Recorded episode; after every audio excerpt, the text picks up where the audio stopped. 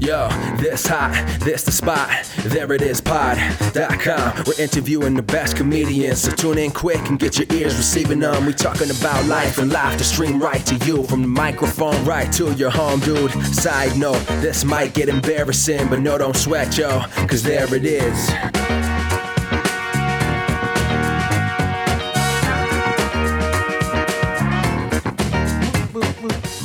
Welcome to the There It Is podcast, a comedy podcast for creators of any variety. I'm your host, Jason Farr. Let's do this. Thanks so much for being here. Hope you enjoyed last week's Bob Ross episode. Got some good feedback on that. Thanks for listening. We have some fun pictures on the website, thereitispod.com. If you go to the blog section, you look up the Bob Ross episode, you can see those fun pictures fun episode today. Do want to mention something. Uh, Justina and I are lucky enough to live within walking distance of three really great venues. Um, and that's Littlefield, Bell House, Halyards. They all have comedy acts, and uh, they're great shows. All the shows that we've seen at each of those venues have been great, and they and they've been cheap. Uh, we saw for ten dollars the other day. We saw a show that had a lot of great talent. Many of them we were not familiar with, but on the show was Julio Torres, who's famous for writing for SNL and his stand up is great. Talk about original thought. This this act, I mean, th- Julio is fantastic. I mean, the stuff I I uh, I don't even know how to talk about Julio Torres. Julio makes it look easy to do stand up and it's not at all. So that was really a great set. And also, one of my favorite acts is Cocoon Central Dance Team. I don't even know how to describe what it is they're doing, but they are amazing. And we saw them at the Bell House on, on a Reductress show. And, um, you know, it's just great that we can see these shows. We're, we're really happy because it's it's eye opening and it's all a lesson uh, we learn more things when we see great shows. So it's it's really great to um, watch shows. So if you wherever you are, uh, there's Netflix. If you don't have a bunch of shows coming to your town, but live shows especially, try to get those in when you can because you will learn more about how to create stuff and how to just be on stage, and you'll you'll learn a lot. So go uh, go to as many shows as you can. Um, speaking of that kind of stuff, I'm very rusty at improv right now because um, my last class at Magnet ended on Halloween.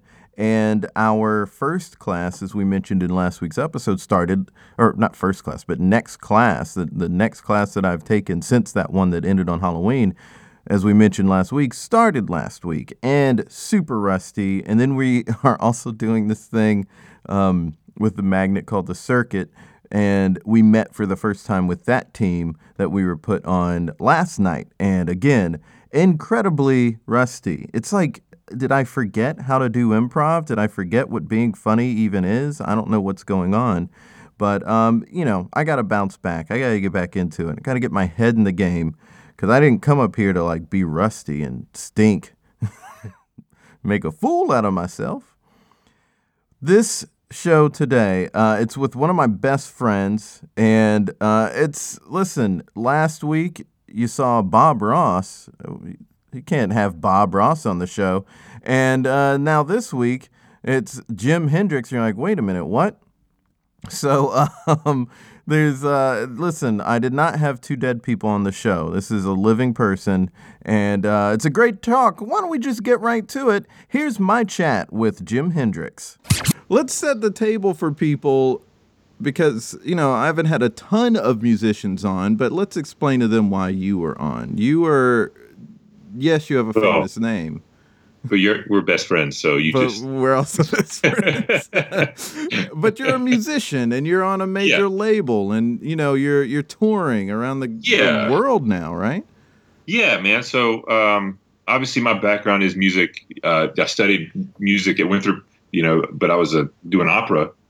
Right. Um, so uh, it's a little bit of a change, obviously. Yeah, so let's talk about that. You and I met. Yeah, yeah. yeah. When I met you, um, you're uh, your bass player but you were singing opera. Yep. And then you started a funk band in college. Yep. Oh yeah. Uh, and now you're a bassist for a country artist. Yep, that's right. Yeah, now I'm Adam playing Craig. for Adam Craig. Yeah. So, um, man, I moved up to Nashville in 2006, and uh, I really didn't know what I was going to get into, but I, I knew that I, you know, I knew I wanted to do music. Um, but I wasn't really sure, you know, all the all the guys that I'd been playing with back in South Carolina, you know, we had talked about moving, but none of them uh, ultimately made the move with me.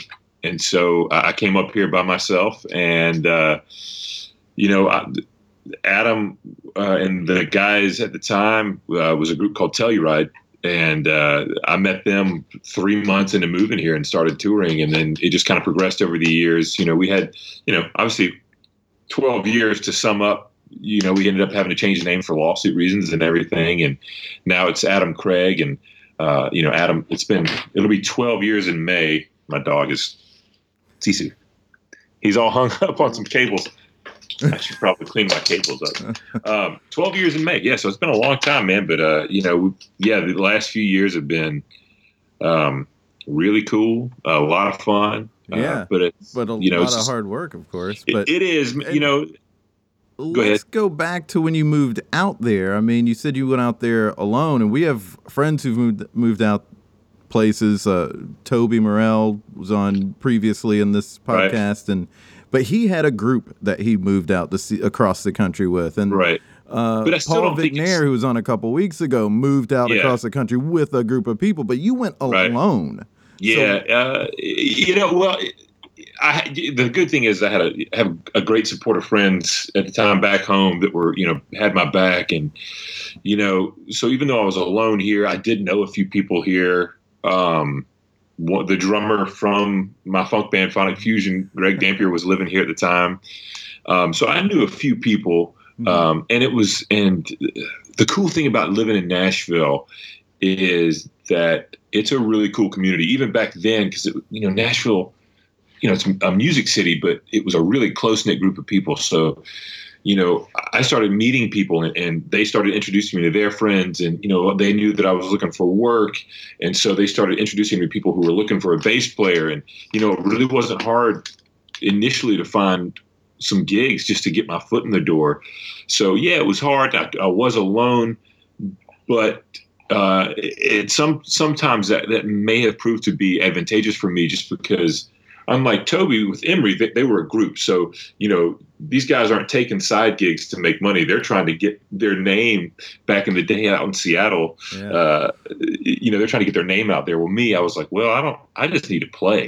So I was, I was willing to play and I was willing to play for whatever they could pay me at the time. hmm Um, and so that's kind of how I got started. And then, you know, luckily I found uh, Adam and the guys pretty pretty early on. And um, you know, there's there's something about it, man. It, one of those things that it's an intangible. You, you don't know what it is and why you keep sticking around because God knows we've talked about it. You know, Adam and I were talking about this. We were in Mexico last week, and it was like, man, you know, there there were times that you know we thought that man, if this doesn't work, we're just gonna we'll all go back home and get a regular job because it's it's not as hard. It's not as hard to find a regular job. It's um, but I'm glad we held out. You know, there I was with my wife and Adam hanging out on the beach in Mexico last week, uh, right before we had to play a show on the beach. You know, pretty uh, pretty cool. I'm glad we stuck it out. Yeah, I'm glad too because it's been great to see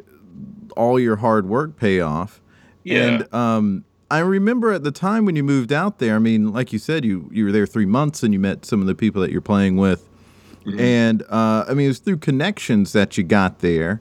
Right. Um, you know, meeting somebody, playing for people, Mm-hmm. impressed some people, and you're like, yeah, man, I just got lucky. And there is luck involved. And I've talked Yeah. about this recently. Of course, luck is involved, but I told you at the time. But also, man, you're good, and you've been working hard to get good. I mean, Right. I don't know how many times I went past. I was your this for the audience. I was Jim's RA. That's how we met. I was his RA, and I don't Forced know how many be your times I buddy. walked. Yeah, yeah.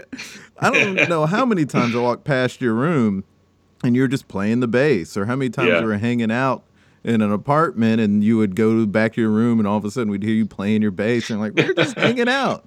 We're in the middle of a conversation. Perhaps I was a little obnoxious about it then. No, uh, these days, I, you know, I got all my all my gear kind of sitting around here, but I mean, it's it's it sits a lot. You know, be, now I'm a dad, so it's Yeah. you know, if don't I got some downtime, yeah. Um, no, I do. I do practice, and I, you know, especially when we're getting ready for tour, we'll go and Yeah. spend a day or two in a rehearsal space and and and lock down a solid set for the tour. But uh, yeah, man, I, I did practice a lot, but that's you know, I've got buddies here in Nashville that I mean, they're Nashville is a town of monster musicians, and everybody's Oh, so good. I mean, you walk, it's you go downtown. Nashville's known for obviously Broadway and the and the uh, the bars, the honky tonks. But dude, some of these guys down there, and they're and they're doing it seven nights a week, playing in these bars, and they're making a living doing it. Man, these guys are good, like Yeah. real good. And you know that scene, the bar scene, just it, it's not for me. And I take nothing away from the guys who do that because one thing they're they're they're all really good. Mhm. Secondly, I mean they're making a living doing it. It's just not the kind of scene that that that is that I feel like is for me. I just get uh, a little anxi- anxious when I'm around like really tight, small buildings with lots of people.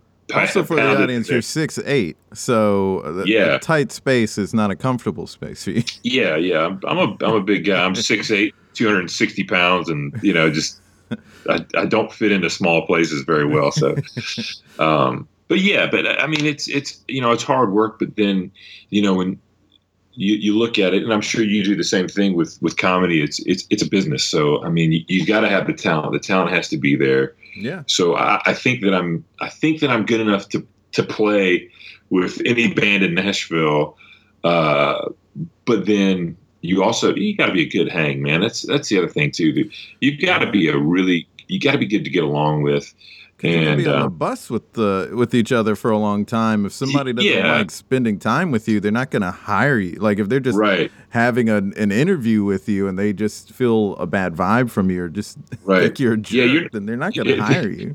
At the end of the day, when you when you've done your job, which is performing, you still got to be with these people. I mean, you can go to your bunk and you can you can close the curtain and, and hide out, but I mean, you do spend a lot of time with each other, and Yeah. uh, so it's it's different than your regular job is in that you're you're with these people 24 hours a day, sometimes two, three, four weeks at a time. In a tight Um, space, on yeah. the bus, it's not Yeah. as glamorous as people think it is. Maybe No, it's, it's intimate times too. I mean, Oh, it's like we're yeah. sleeping in bunk beds on a bus. Like that's yeah, bouncing down the highway, and yeah, It's a little- closer than your other coworkers. yeah, yeah, you definitely uh, you see a lot of butts.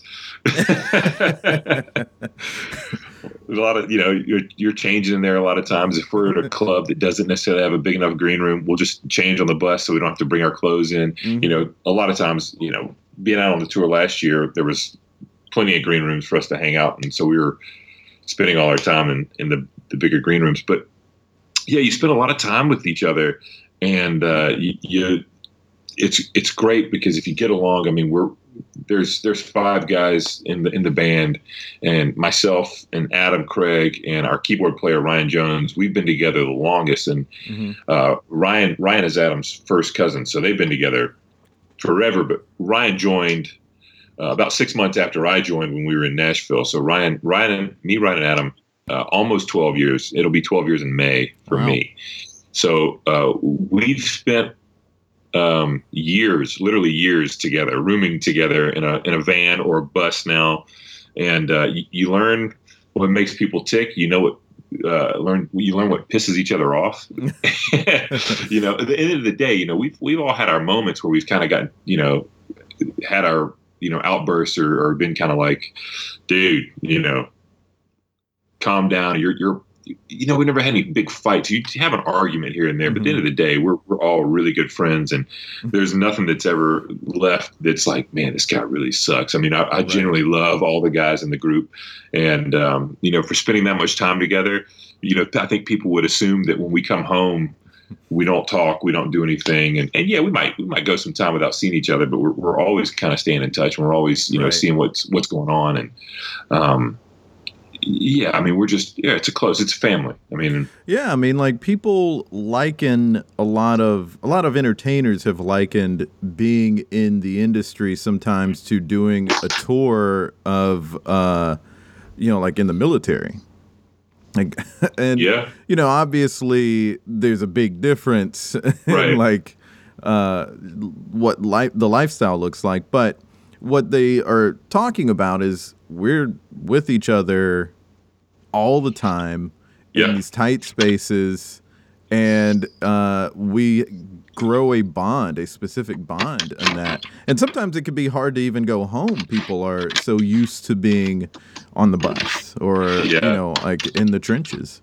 it can be one of those things. It's definitely like uh, after a few weeks, you get home and you know the weird sleep patterns and, and things like that. And then your first couple of nights home, you're in your own bed and you're just like, eh, I feel like I, you know, should be moving or going somewhere. It's and, you know, it is kind of tough to wind down. But I mean, I I, I always look forward to coming home now, um, Mhm. even if I'm only gone for a day or two. Um, you know, I've I've got a wife that's pretty awesome, and, and I've got my three three and a half year old little girl. She's almost four, and uh, I can't believe it. I know, man.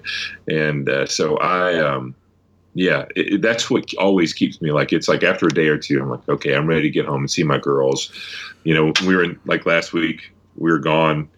Um, and it was the first time that my wife and I had been able to get away for just the two of us for a few days because she came with us to Mexico. And it was the first time we'd both have been away for from our from our daughter at the same time for an extended period of time Mhm. but it's, it's the second time. But we, we're in a different country, so it's much yeah. we're, you know twenty five hundred miles away instead of a few hundred miles away. Um, so it was, you know, we both it was fine. My daughter had a great time. I don't think she missed us that much because she was with my grandparents or her grandparents. Um, but you know, after a few days, you're like, all right, I'm ready to get home, see see Nora. yeah. Uh, so, uh, you know, yeah, there's there's never a time that I'm like, man, I wish I could stay out for a few more weeks. I love playing. I love doing the thing. I love going on tour. So I'm always excited to play shows, but I'm always looking forward to to being home. That's a good balance to have where neither Yeah. is getting annoying. Yeah, exactly. And I know guys that there are some people, and I, and I think it's unhealthy sometimes that they they always want to be on the road. They they only look- Mhm. care about they want to go out. They don't care who it's with or where it, where they're going. They'll they'll want to go. And Yeah. even if they've got a family, they're they're itching to get out. And you know, it's good to play, but you got to. I mean, uh, to to me, you know, family is the most important thing Right. uh, and careers come and go and, and and hopefully that I'll be able to stick this one out for another 12 or 20 years and um, that would be awesome. That's what I'm hoping for. But you know at the end of the day your family is is is what has supported you you know the whole time. And Nick before we were married you know she supported me through this when when I was broke you know didn't have enough money barely had enough money to pay rent sometimes. And yeah. you know she was she was cool about the tough times. And so i mean for somebody to to stick with me through that pretty awesome Oh, absolutely. I mean, that's uh that reminds me of a line from the new U2 album that Bono is singing about his wife as the song called Landlady. I Don't know if you've heard it, but in the in that he says, "I didn't know what starving poets meant because when I was broke, it was you that always paid the rent." And he's talking about that time period where they were starting out as a band Yep. and they were struggling, but they were sticking with it. And she was that support system, and she was the Right. one who was always there. And that, you know, he's been with her since high school, and he's Right. in his late fifties now. So he's been with her forty some years, or forty years, or something like that. And that's what he's singing about, because that's Right. what matters. You know, that's Yeah. it's your family. That's the important thing. man it's totally true and um, you know and it goes back to you know there's that whole stigma with musicians about you know running around with women on the road and And you did You know- meet Nick on the road, i i did but it, but i but you it were was not single at the time. I, I, I was single, and uh, when we first met, she didn't want to have anything to do with me. I think it was it was quite a while before she'd even kiss me.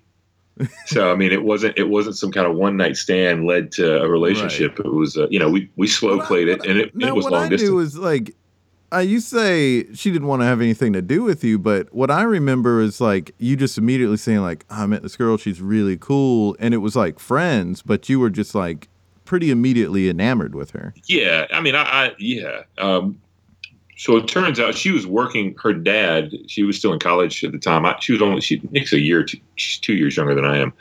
Um, so And she was were finished. twenty-seven. No, yeah she uh she um was being her dad was making her work at this thing for a, a liquor company because her dad owns a liquor store and they were doing this advertisement thing. And she was at this place and started talking. I could tell she didn't really want to be there and we were just cracking jokes. And so then i i asked her to go to dinner after we were done and, and she was just like uh, no i don't think so. And uh, oh okay. Well that didn't work. And but but her friend was there and her friend said that she wanted to go and so nick nick was like okay well i'll go then and it was a group thing and then we just hit it off and then we kind of never stopped hanging out after that and it's, it's i mean it'll be oh, also 12 years uh, in august august 17th is when we met the first time we ever met Dang. Wow, So, 2018 is a big year, at least in as far as a dozen. being Yeah. the big number. Yeah. exactly so i met her the first year i was out on the road uh, with with being our first year i was in nashville anyway yeah. So yeah, but yeah, man. I mean, it's like one of those things. Going back to that, I, I did meet Nick on the road, but I wasn't in pursuit of some like crazy one night thing. It was just a hey, Yeah. you're cool. Let's go hang out and let's let's Mhm. have dinner. Let's let's see. What, let's just talk. And it, what there was no no strings attached, no expectations. And what was your thought that you? Because we didn't let you finish. I didn't let you finish it with about uh guys on the road with. Uh, Oh. yeah. Yeah, so you know, th- there's always the temptation. It doesn't matter what kind of music you do or what you do. Period. I mean, if you're in comedy, music, acting, um, you know, people are are going to. Uh, some people are really enticed by what they think you have as power or some sort of hmm uh, social status because you're in a band or that you're touring, you must be, you know, well known or whatnot. And you know, to some people that that is a, a big turn on, and they'll they'll pursue you, and sometimes it's aggressive. hmm Um, and um, and sometimes they're very beautiful people. And uh, the thing is, is you know, no, you have a lot of guys will will in their mind have this fantasy about oh this beautiful woman, you know, and, and just going to change my life. And you know, she what if she's better than what I have at home? Well, the, the truth is, is you know, this this woman is not really interested in you. You know, they're Right. interested in, in you have an idea about them. They you have a fantasy about these people. Well, they have the same fantasy about you Yeah. they think that you're something that you're not. I mean, we're we're all guys that we come home and you know I hang out at my house all day, and you know I'm I go to the gym, and that's about it, man. And there's nothing special about what we do except that I get to travel and, and play on some stringed instruments, you know, and I get Yeah. paid. But there's nothing special. So you know, you, you both have these uh, unrealistic fantasies, and you think that it's better than what you you may or may not have. Well, it's the Um, grass is greener myth. Absolutely. You know, because the whole idea totally behind it. Yeah, it's totally a myth. Because like the idea is like once you have what the neighbor has, you realize then like for one you're going to see something else that you want more, but it's going to be because you realize oh I got to do a bunch of work, even more work than I had to do in my original yard. You know, right yeah yeah so just- you know that, it's one of those things and I, and I thought that I saw that early on too that just um first of all i'd seen it ruin people's lives yeah, uh, take really good people that i knew and and made them into people that i i didn't want to be around uh because of that.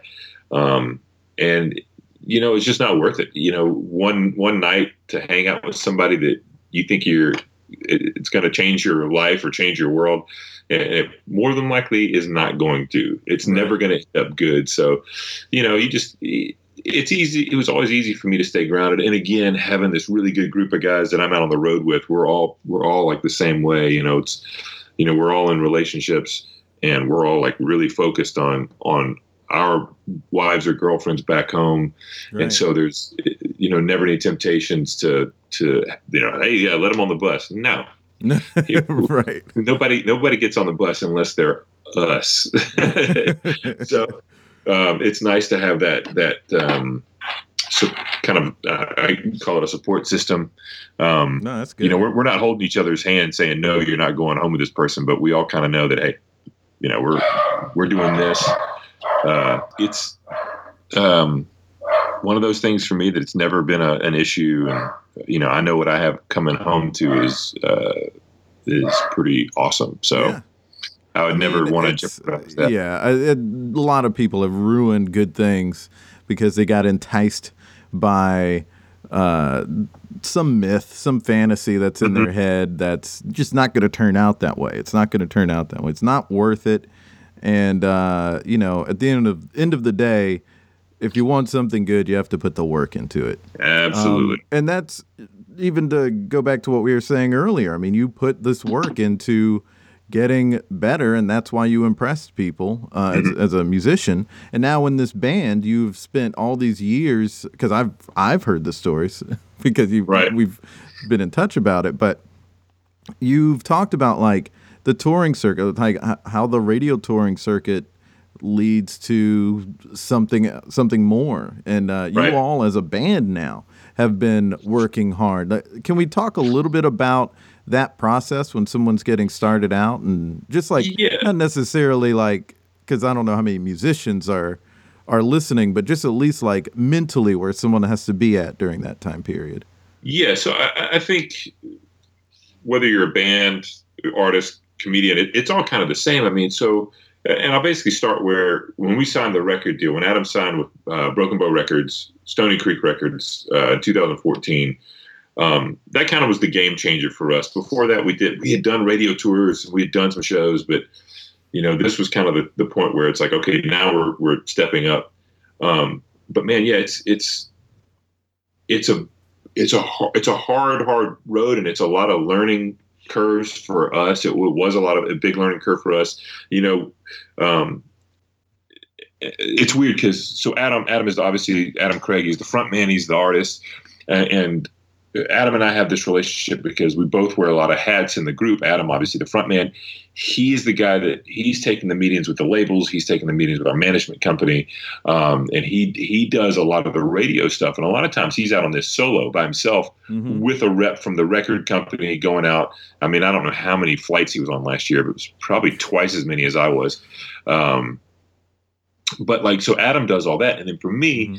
uh, you know, obviously first and foremost, I'm, I play bass and I sing, but you know, I'm also the band leader. Uh, for no other reason that I just was the one that started handling all that stuff. You know, it's not because I'm the best musician, but you know, I'm the guy that you know I'm uh, band leader slash tour manager because we're, we're a skeleton crew still. Mhm. We don't have a massive tour support like you know Luke Bryan or anything like that. Those guys that are you know 30, 40 people in their crew. Um, we're pretty small. Um, so I, I, wear these hats. And I, I mean, I'll drive the bus sometimes, and, and so we have um, a lot of work that has to get done. Um, and Adam and I trust each other that I'm going to go handle my stuff, and he's going to go out and do the best job he can to get this radio ad.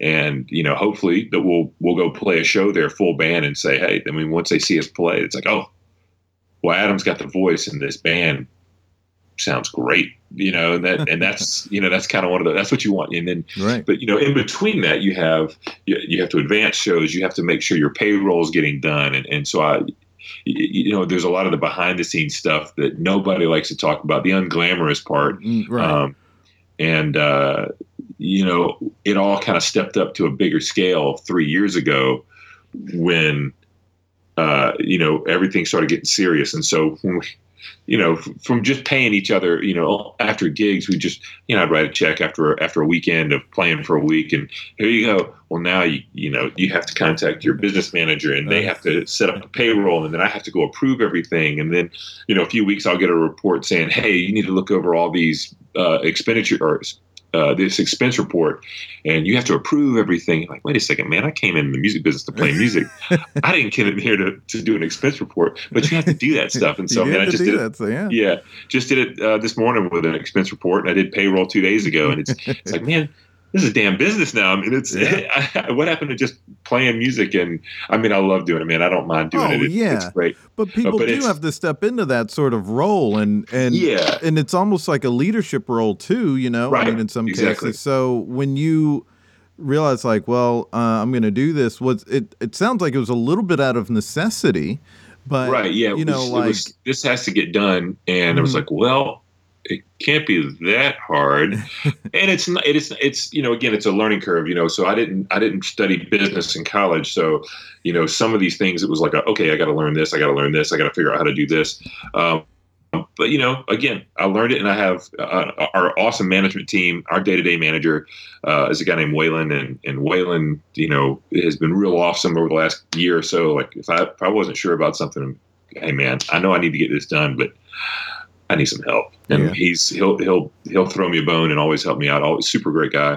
I mean, um, in all honesty, uh, some of the horror stories I've heard, it's almost a better thing that someone in the band is uh, has their eyes on the money because but, people, uh, yeah. even Sting, got screwed out of millions of dollars by by a previous manager of his. yeah, because you know, he, that person had, was in control of it all. Yeah, we've had we had a situation um, uh, that that for whatever reason we you know it didn't end well for us with some things in the past and ended up having to pay out some money still having to pay out some money kind of mm-hmm. things. Um, but you again learning from that and it wasn't it wasn't millions and millions of dollars. It's a lot of money for us for anybody but it's it, it's not what it could have been.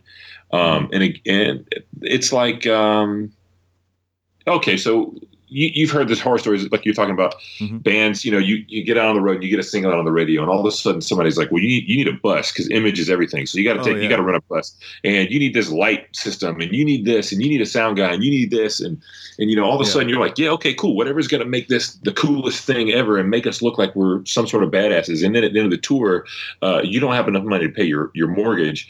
Um, it's that's a re, it's a very real thing, and so very real. I mean, it was talked about in the uh, new edition bio yeah. movie, and uh, it's Emery a really guys common, have talked about yep. it. Um, it's a really common tale, man, and and uh, again, you know, we we've always been so used to operating on a shoestring budget uh, that you know when we started doing things, and, and again, we've we've we have great management and nobody ever pressures us to spend money on things we can't afford you know? So but we but we've got a bus. We have our we own our own bus um, which is not something i'd recommend to most people because those things are kind of they can be kind of a nightmare. Yeah. Uh, if you if you don't have uh, a, a, i'm not a mechanic but uh, we we adam and i and our keyboard player even have some uh, mechanical knowledge. And you know, there's been several times where I've had to crawl up under that bus and start turning wrenches to get us to limp us home. I mean, yeah. it's happened once or twice. You know, it's it's a good rig overall, but we've you know definitely had our issues. We've you know had to spend a lot of money on it to get it fixed, and we've thankfully been able to save money because we've been able to do some things ourselves. So you definitely kind of have to know a little bit about uh, mechanics and mm-hmm. some electrical knowledge if you're going to get into ownership or something like that. But thankfully, we, we got a great deal on this rig. Um, it's got 12 bunks on it. It's got a front lounge. It's got a bathroom, little kitchenette. And, you know, Adam and I drive the thing everywhere. And um, it, it's, it's done really great for us. But I mean, it saved us even the money that we've had to spend getting it fixed. I mean, last year we had these turbochargers that went out, and it was an ungodly amount of money to get fixed. But, you know, compared to uh, just a, a, base figure. If you're going to go take a, a, bus out for a weekend, say you're going to do a Friday, Saturday night show, um, a bus company is like, okay, we can give you this bus for three to five hundred dollars a day, give or take. Mm-hmm. Um, uh, that five hundred dollars does not include your driver. right. It does not include fuel. It does not include your cleaning fees, your uh, your mileage fees for the wear you put on the engine, the wear and tear fees. Uh, so that, that that weekend of taking a bus out for 48 hours is going to end up costing you three thousand dollars mm-hmm. when it's all said and done. If you if your driver has to drive over eight hours, it's double his pay.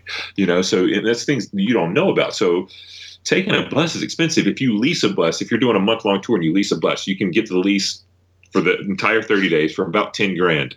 Again, it doesn't cost uh, pay for your fuel. That doesn't pay for your driver uh, and there's still all the cleaning fees and everything associated with it. So I mean, again, at the end of that 30 yeah. days, you're looking at maybe thirty thousand dollars or more. Yeah, and and a lot of people don't realize that, but they have a manager that says, "Okay, we got this bus, we got it for five hundred dollars a day, and we're going to take it out for fifteen days." And some okay. people will tell them, and this is particularly in music, and this is mm-hmm. what I've heard Matt from Emery talk about is there'll be people saying, "Oh, this is what you have to do mm-hmm. so that you look good, so that you look like a big deal and everything." So. Right you know, it's easy for someone, especially if they're starting out or this is just happening to them for the first time and they don't know one way or the other. Right. Uh, so, because they're not as experienced in that world, it's easy for them to fall for it and say, right. okay, oh, yeah. it's, it's, just how that person is getting them wrapped around their finger so they can make money off of the band. Right. And it's easy for somebody to do that, tell these people they need that when when those people aren't the ones spending the money. It's the, exactly. the artist at the end of the day that has to pay for that. And, and so this is you, re- relevant to stand-ups too because stand-ups are going to stand-ups tour. I mean, Tracy Morgan, he was on a bus when that terrible accident yeah. happened. You know, so and, like yeah. they're they're going to be touring on buses. So what's you know, what's a good idea here? Yeah. So, I mean, and, and you got to be, once it's cost is not an issue for you and you can afford it and not worry about, man, if I got to do this many gigs just to break even, once that's not an issue, then yeah, you should have a bus. But, you know, it's one of those things that we've taken, you know, we, we've rented lease buses out this year um, when it was just too much for us to have to handle to drive ourselves. And like if we had to get on a flight somewhere else, and you know we couldn't get our own bus back to Nashville because we had to go out to to the West Coast or whatever. We, we'd we'd lease a bus, but I mean it, it was it was kind of funny because you know we our, our, bus it's it's an 08. It doesn't look like a regular bus. It's kind of we call it the we call it the Black Pearl. Mm-hmm. Uh, some of the guys in Luke Bryan's camp call it the War Machine because it's this big black burly looking thing. It's not ugly, but it's definitely like it's a it's a different looking rig. but it works. I mean, it's it's nobody's ever seen anything like it. There's it's one of actually four, I think, that were ever built um, by a company in Nashville. So there's only it's only four of its kind. It's a kind of a cool thing, but you know. We, we wear that name with the you know kind of a badge of honor because people see us when this when the crew sees us pull up, they're just laughing because they see me or Adam driving, and they're like, "God, these guys are just going after it." And you just and that's great. Oh, dude, I, I don't mind. It's not yeah. a big deal. It's it's again, it's like uh, you know, I wear all these hats of tour manager, band manager, a band bus leader, driver. Uh, bus driver. I play bass. Man, you'd be thinking that God, if I got paid for all of those positions, I, would be I'd be doing pretty damn good. But, but and, and I get paid fine. I mean, it's I'm not complaining about the pay, but it's like you know I do all of these things because I, I for me, I, I the, my role is to make sure that we have longevity in, a, in our career Mm-hmm. You know, Adam's doing what he's doing so that we can have a career that builds and not just something that overnight just shoots up. Uh, uh, you know, we have a number one single overnight and we're flying to the high and then all of a sudden it drops down. You know, you want that steady climb. You always want it to be faster. You always want to move to the next level quicker. But, you know, ultimately, end of the day, you know, we do things, we, we really analyze like, okay, what's the best way to do certain things? and, and you know, you have to look at money and you have to look at you know the benefit of doing this versus that and um, you know a lot of i think a lot of musicians don't think about that they just want to get out there and play and let people hear their music and that's the most important thing but you got to sit back and say okay eh, you know let me look at this because if we do this uh, case in point, um, you know, if, if, you're going to, we were just in Mexico and, and we didn't take the full band. We did an acoustic show. Um, well, for one thing, that's what the company wanted us to do. Secondly, you know, when you think about how much it costs to to get a full band down, to pay everybody, to how lodge everybody, I think it's really expensive. You know, mm-hmm. um, you know, you don't you don't just want to break even. you right. know, so as much as you just want to play, you've got to think about your the business that's being operated. You know, in, in our case, the company is called Tenino Productions, which is mm-hmm a name from where Adam's from, Tenino, Washington, and you know you, you want to make sure that there's money in the bank at the end of the year. You know, instead yeah. of being like, "Well, you guys hemorrhaged money," yeah, and you're totally broke, so that's not good. So we don't we don't want that. So yeah, you, you definitely so there's a pace that you all are. It sounds like you're taking to approaching creating music, approaching the business And now, I mean, you're you're on a, a big label, and you just said you're you're touring. You've mentioned Luke Bryan a couple times. You guys were touring with Luke Bryan. Yeah, um, we were out on the Hunt and Fish and Loving Every Day tour last year. Um, we did about oh man, how many, I don't know how many shows we did with Luke last year, twelve or fifteen dates.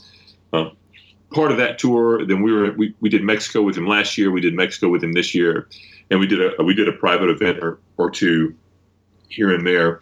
Um, we have the same management company that mm-hmm. that that Luke does, and been real fortunate to be out with those guys. And uh, if you you know if you're not a fan of country music, I still say you should go see that show. It's really entertaining. Mm-hmm. Um, and you know, as far as acts out there, one of the nicest group of people. I mean, it starts from the mm. top down. Luke's super nice guy, but then I've heard good things every, about him as a man too. Outside yeah, of what you've said, like he's yeah, he's. He I mean, he's a like family a man. All that. Yeah. Yeah, um, but then the whole crew. I mean, just just amazing people, man. They they help us out out on the tour. They were really good to us. Um, you know, I, I, made really good friends out there with with guys in his band. Um, and then there's some of the guys on the crew from you know the the techs to the the guitar techs to the sound engineers and everything and you know they they treated us you know really really nice and you know made us feel right at home. So that was a that was a yeah. good feeling because you don't you don't get that with every every artist you play with or every group you play with. Sometimes you're kind of pushed to the corner and just kind of told to come out when you come out. But yeah. you know that wasn't the case with us. I mean it was you know we get to hang out with everybody. Everybody you know will give us a hard time about doing something ridiculous or you know but they're also you know super nice. It just it was a, it was a great time. I can't say enough about that crew. I mean really just some top notch crew uh, and mm-hmm. and members of that band. Um, uh, super fortunate to be able to be on that tour. I think every one of us would say the same thing. I mean we, we had a yeah. great time good and people. I do know there was the tragedy that happened in Las Vegas. You all were performing on that show earlier that night on that very same show. Yeah, uh, um, uh, yeah. You weren't out. You weren't performing during the shooting, but uh, right. A couple of your bandmates were out watching that show because you had already performed. Yeah. Um, so that weekend had been uh, the farm tour. We were out on the farm tour with Luke Bryan's farm tour, and we were on the first weekend of the farm tour.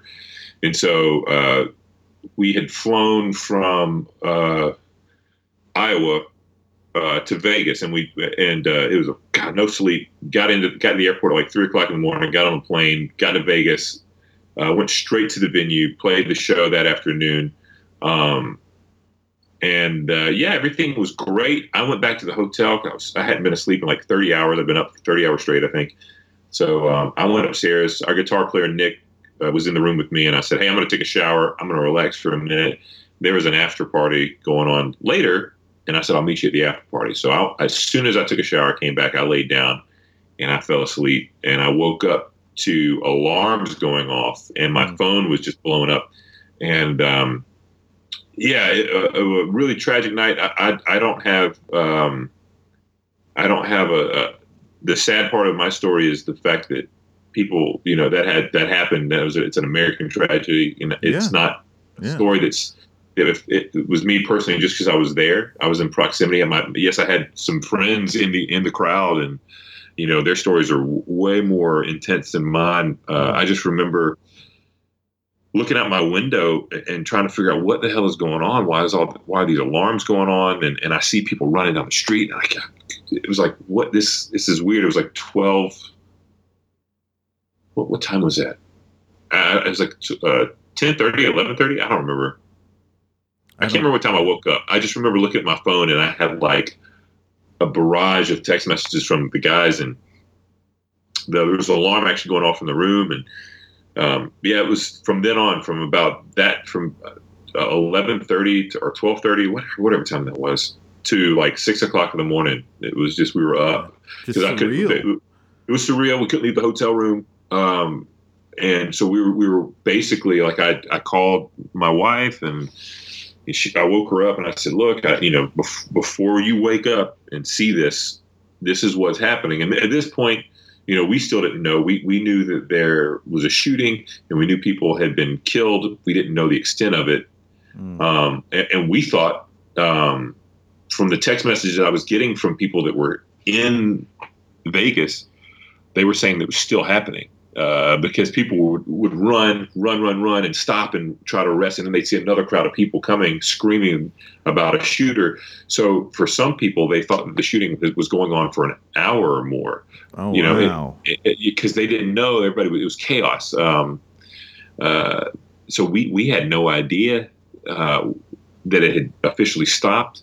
Um, you know, the first report that I heard was two people in, uh, dead and about 15 injured or something like that. And then within an hour, that number had like tr- quadrupled to 20. And then an hour later, it was 40. And then uh, then almost uh, at the end of almost 60 people. And uh, man, it was it was tragic. A buddy of mine who's a keyboard player here in Nashville, his cousin was in the show and his is at the show, and his cousin ended up getting got shot twice and Mm. Made a full recovery. But I mean, yeah, just a tragic thing that something like that can happen. And and uh, you know, I, I I haven't talked about it much with outside of you know you guys, my friends, and, and my family, um, because you know, for me, when I got home, there was a bunch of news cameras, and um, I think it was obvious where I was coming from. For one thing, there was a news crew standing at the gate uh, the inbound flight from Las Vegas, which I thought was really inappropriate. Yeah. Um, uh, again, I, they wanted to interview. They they talked to some of us, and I just kind of was like, "Yeah, I don't. I'm just glad to be home. Just glad to be home." And got downstairs, and of course, as soon as I see Nora and my wife, you know, I, I got real emotional. Um, glad to see my daughter, but you know, I knew that there were people, sons and daughters and husbands and wives that weren't getting to go home and see their family again, and that's what really tore me up. You know, I was I was it was a little guilty because I got to do that. We all got to do that. All of my friends were coming home, and we were all seeing our loved ones, and um, that was I had a hard time with that. Uh, and I think I think I think anybody would have a hard. You don't have to be there to have a hard time with that. Something like that. You know, that's that's something that you don't understand it. I'll never understand it. Um, uh, I don't think we'll ever get closure from. You know, there was a shooting in Kentucky No, at a high yeah. school yesterday. Like, yeah. And there was feel- something you said, and this is this is part of the reason I brought it up because I know it doesn't have anything to do with what we normally do in this podcast or what I was talking about with you previous to me bringing it up, but there was something you said to me at the time that I thought was a very profound point, and that was that. Uh, well, it was that uh, people are looking for a motive, but Yeah. it doesn't matter because whatever the reason was, it's not going to be a good enough reason for this to have happened. Right. Yep.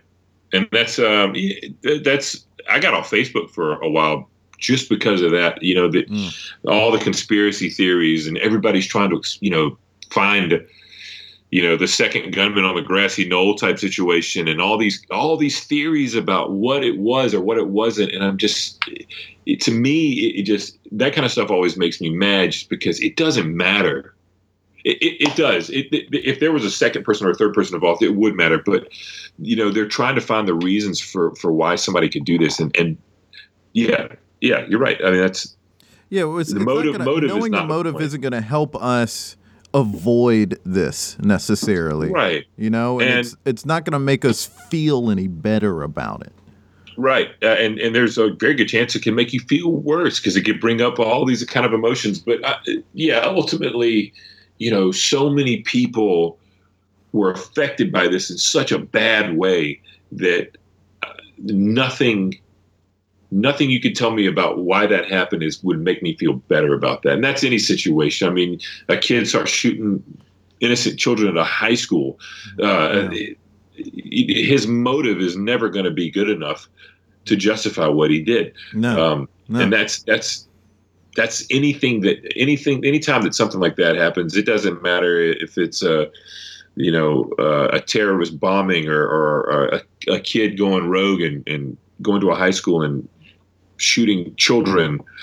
Uh, it- it's never that kind of stuff. It's just never. Mm-mm. It's never. It doesn't make sense. It's never good enough. And um, you know, on top of that, you can't let these really small moments in life small have such in a big amount impact. of time that they the amount of happen. time yeah, And, and the it seems like it happens all the time and, and, and it while there it seems that you know more and more violence is going on i think it's because it's more uh, accessible through internet now because you, you hear about these things in real time almost Right. Yeah, time. we hear about it more, and it's not necessarily happening more than Yeah. it did. I think the world's in a yeah. I mean, the- the world's in a good place. Uh, you know, barring your political beliefs or what you think's going on with the country. You know, I think I feel that um, it's easy to let that stuff make you negative, feel negative, Yeah, act negative. absolutely. Yeah. But I mean, the truth is, man. I, I, you know, I see it every time I go. I mean, I I see so much good in, in the world. You know, I have to believe that there's more good in the world than bad in the world. Yeah, absolutely. Though the internet does make it harder and harder to believe that. yeah, it's, screw the internet, man. It's yeah, because I mean, it's I, I, I just get to do what I do, and and I get I get to make people feel good if Right. they're not having a good day, and, and, and, that's and- the thing, you know, like y- there's so many nights where you and including that night where you brought where you were you got to be part of bringing that to people. right, and that what that that joy that people got from from music through all those shows you did on that tour uh, was m- much more prominent and, and and happened much more than the bad thing that happened and i'm not Right. trying to diminish the significance of, of that tragedy but i what i am trying to say is that tragedy didn't happen as much as good happened right. just for you Uh, personally even you know like and even looking at- that yeah, look at the, I mean the people, the heroes from that situation that were running back into the crowd and saving people. I mean, there were amazing people uh, in in that instance that risked their lives to go pull people out uh, that that couldn't get away. And, and yeah, that that guy ruined a night of happiness for for thousands and thousands of people. Um, but what you can't let it do is take over the rest of your life. You know, you let it if you let that stuff control you, like I'm never going out again, I'm never going to another concert. Yes, I think you should be cautious everywhere you go. I mean, there's always you know, there are bad people out there. There's a lot of great people. And, you know, we had a show that very next weekend and it's like, all right, we just gotta get out there and do it. It's you know, just we're gonna go. We're gonna we're gonna have we're gonna have a good time. And we're not gonna let this keep us from enjoying our career, enjoying our lives. Um, it's easy to let that stuff eat you up if you let it, but it's also, I think, just as easy to accept that, hey, I've got awesome people in my life. I've got good friends. I mean, you guys were calling me and checking on me. Um, not, not, not necessarily checking on me, but, you know, you know, I mean, God, we text each other in that yeah, group we text a lot. Yeah, all the time. And you know, the fact that I have friends like that, or we have friends like that, um, is enough for me to go, man. This, this life is too is good. I mean, bad things happen. Sometimes Yeah. you don't have money. the Um, bad but- helps us to realize what good is. Yeah, oftentimes, and Absolutely. um, so it, again, that doesn't diminish the bad, uh, but it does help shine the light on how good good is. Um, Right. and on, and going back to, to that, and it's kind of tied into what, what we do as a career. Um, you know, you got to love what you do. You know, it's like you you know what it's like doing those comedy thing, doing the comedy stuff. You know, and the circuit can be such a grind when you're starting off doing four or five nights in a, a smoky room, and, and we've played those smoky bars, and sometimes you're just like, man, what are we doing? You've got to love it, man. You've got to love what you do, and at the end of the day, you're like, okay, I'm I'm doing what I love. I'm going to keep doing what I love because to me, this makes me happy doing this. And uh, you know, it's it's very similar, I think, um, for for both of our careers. Mhm. That um, it's okay to not make money in the beginning. um, I mean, eventually you want to have some sort of income coming in, but I mean, if if you're happy doing it, and if and if you're living a fulfilled life doing whatever it is you do. If you want to lay, if you're a bricklayer and you love laying bricks or carpentry, That's it doesn't a matter. life, right? Yeah, absolutely, man. I, I mean, and again, I love working with my hands too. So I love building things. I've got a garage full of tools because I'm obsessed with like working with my hands. Yeah, Um, so I mean, sometimes I'm like, man, I, I think I'd be fine just you know working on houses for people because I love doing that. I mean, I still think I'll always play music, but uh, I mean, just live a fulfilling life, and whatever that is to you, it's different for everybody. You don't, right? You know, not everybody's gonna be on stage and and play an instrument, but I mean, right? You know, my mother has been a teacher for God forty five years, and still is contemplating whether or not she wants to retire because I mean, I think she genuinely does love her job, and I'm sitting there thinking, Mom, it's time. It's time to relax.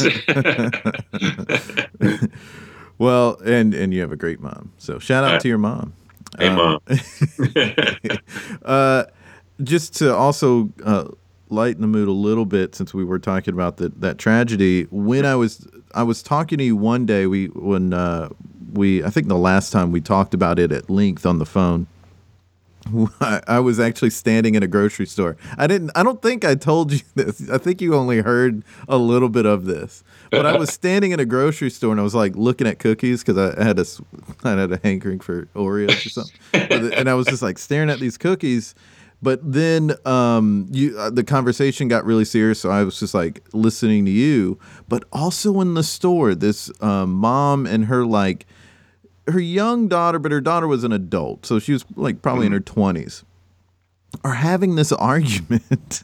I just like heard her mom yelling like, "You could maybe do that with your friends, but you can't do that with me. I'm your mother." And I was like, "All right, I don't know what's going on. I'm just listening to Jim right now."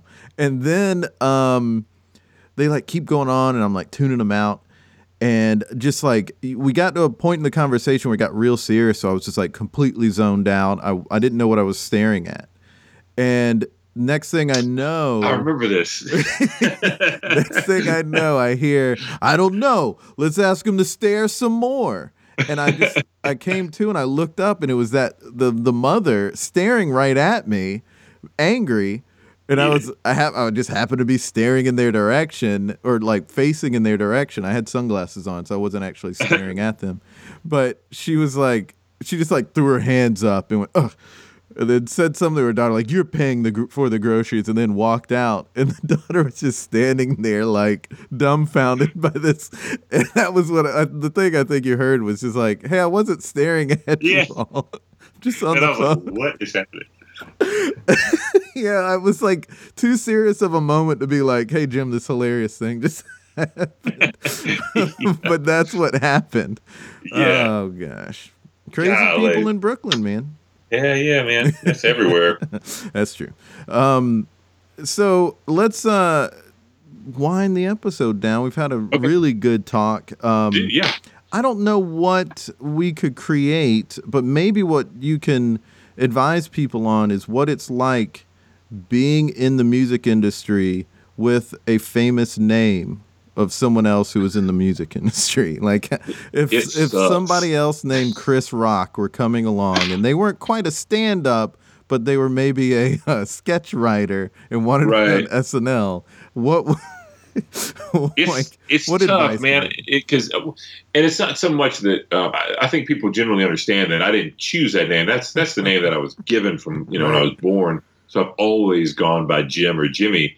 Um, uh, unless my mom's mad at me and it's James. But um, it's just my, that's my name, and I didn't choose that name. Nor would I have chosen my name uh, to be that had I known I was going to be in the music industry. However, that being said, uh, people don't forget me. Typically, it's an easy name to remember. Uh, so. I get. I used to get a lot of flack for it, but now that people know who I am a little more, it's just kind of the joke. Every nobody, every now and then somebody will call me Jimmy, but a lot of times it's Jim Hendrix. Hendrix, Hendrix. You, know? yeah, yeah. you get a, so it's, it's it's it's kind of a joke, but uh, it's not as bad as I thought it was going to be initially. I thought it was going to be a big problem. You thought you were going to change your name? yeah, I, th- I, thought about it. I thought about yeah, going honestly, with my other. Even if you went with James, Hendrix, people still would have been like, "Hey, that's kind of like Jimi Hendrix." Like people yeah. still would have, because that's what I did. When there's I actually there's actually another Jim Hendrix in Nashville, and he's a bass player. And oh my gosh! Funny story. So I actually met him uh, for the first time. We've both been in this town. He's been in actually, I think he's been in Nashville a little bit longer than me. He's a little older than I am by like a couple years, but um, I had, we had both heard that there was another Jim Hendrix. He spells his with a CKS um, and I'm with an X. That's the only difference. just difference. like yeah, just like Yeah, Jimmy. but we had um I'd run into people and they're like, "Hey man, I played with you in this band years ago." I'm like, "Nah, nah, yeah, yeah, yeah, that Christian rock band." I was like, "You definitely didn't play in a Christian rock band with me, you know." yeah, like and how could they also confuse? Is he also six eight? He's not. He is tall, and we have. Uh, I would. I would say somewhat similar features. t- Tall, and and he's a lot leaner than I am. Like he's not. He's not. I wouldn't say he's built. He's not scrawny, but he's. I'm. I'm. I'm much bigger now, especially maybe maybe a few years ago when I was a lot skinnier and wasn't hitting the gym quite as hard. Uh, we might have been a little more. But yeah, he's probably like six three. Anyway, Uh, still.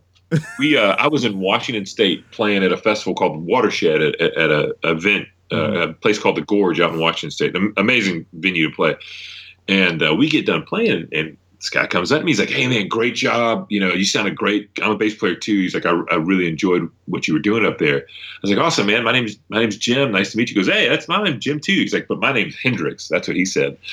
And I go, I just kind of looked at him. Like, that's my name. and he he was he was bending over getting something down. He looks up. He goes, "Man, I've been waiting to meet you for years." and, I, and I was like, "Me too." He goes, "What do we do now? Do we hug?" I was like, "Yeah, I think, I think so. I think it's appropriate."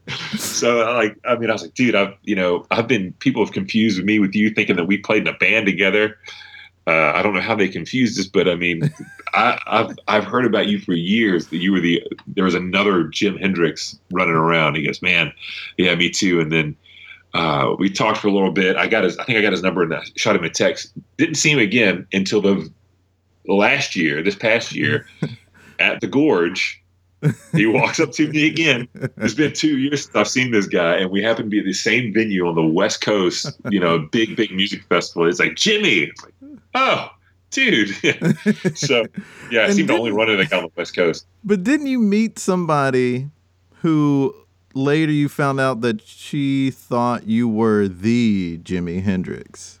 Yeah, it was a, a young, very, she was very young. I think she was like 16, 15, 16. Um, I'm not going to say her name, but uh, at the time, she's just really young. She didn't, she doesn't, She she didn't know, know, she knew the name Jim Hendrix or Jimi Hendrix, I'm sure, but she didn't know who Jimi Hendrix, the classic rock guitarist, was. Uh, so she she met me and she had heard that name, so she assumed I was like super famous. So like she went home, it's like, oh yeah, I got to meet Jimi Hendrix tonight. Oh my gosh, she's like, yeah, man, that that guy's super famous. And like her I, her because her parents told me about this, or her her uncle who was the owner of her label at the time told me about it. He's like, yeah, man, she totally thought that you know you were like the legit like famous rock god Jimi Hendrix. Oh well, that's a that's a child for you. yeah, I've forgotten about that. Yeah, well, there it is. Thanks so much for being on the podcast, man. man, thanks for having me. Uh, I appreciate you. You know, taking the time to let little old me come on. There he is, the man himself, Jim Hendrix. Again, not that one. Thanks so much for listening. I, I am very thankful that Jim came on, especially in, uh, I'm thankful that he was willing to talk about the tragedy in Las Vegas. That was a serious subject, uh, but I, I think it was a good talk. I think it was fruitful, and I hope you gained something from that talk and the rest of the discussion as well. And you can find out more about the music he's a part of by going to adamcraigofficial.com. And of course, there are links in the bio, and you can get to social media accounts from the bio and from adamcraigofficial.com. And don't forget, you can follow and like us on social media. Go to Facebook or Twitter and look up at There It Is Pod. I'm on Twitter at Jason Farr Jokes, and I'm on Instagram at Jason Farr Pics. That's today's episode. Next week is a fun one. Until next time, be good to each other.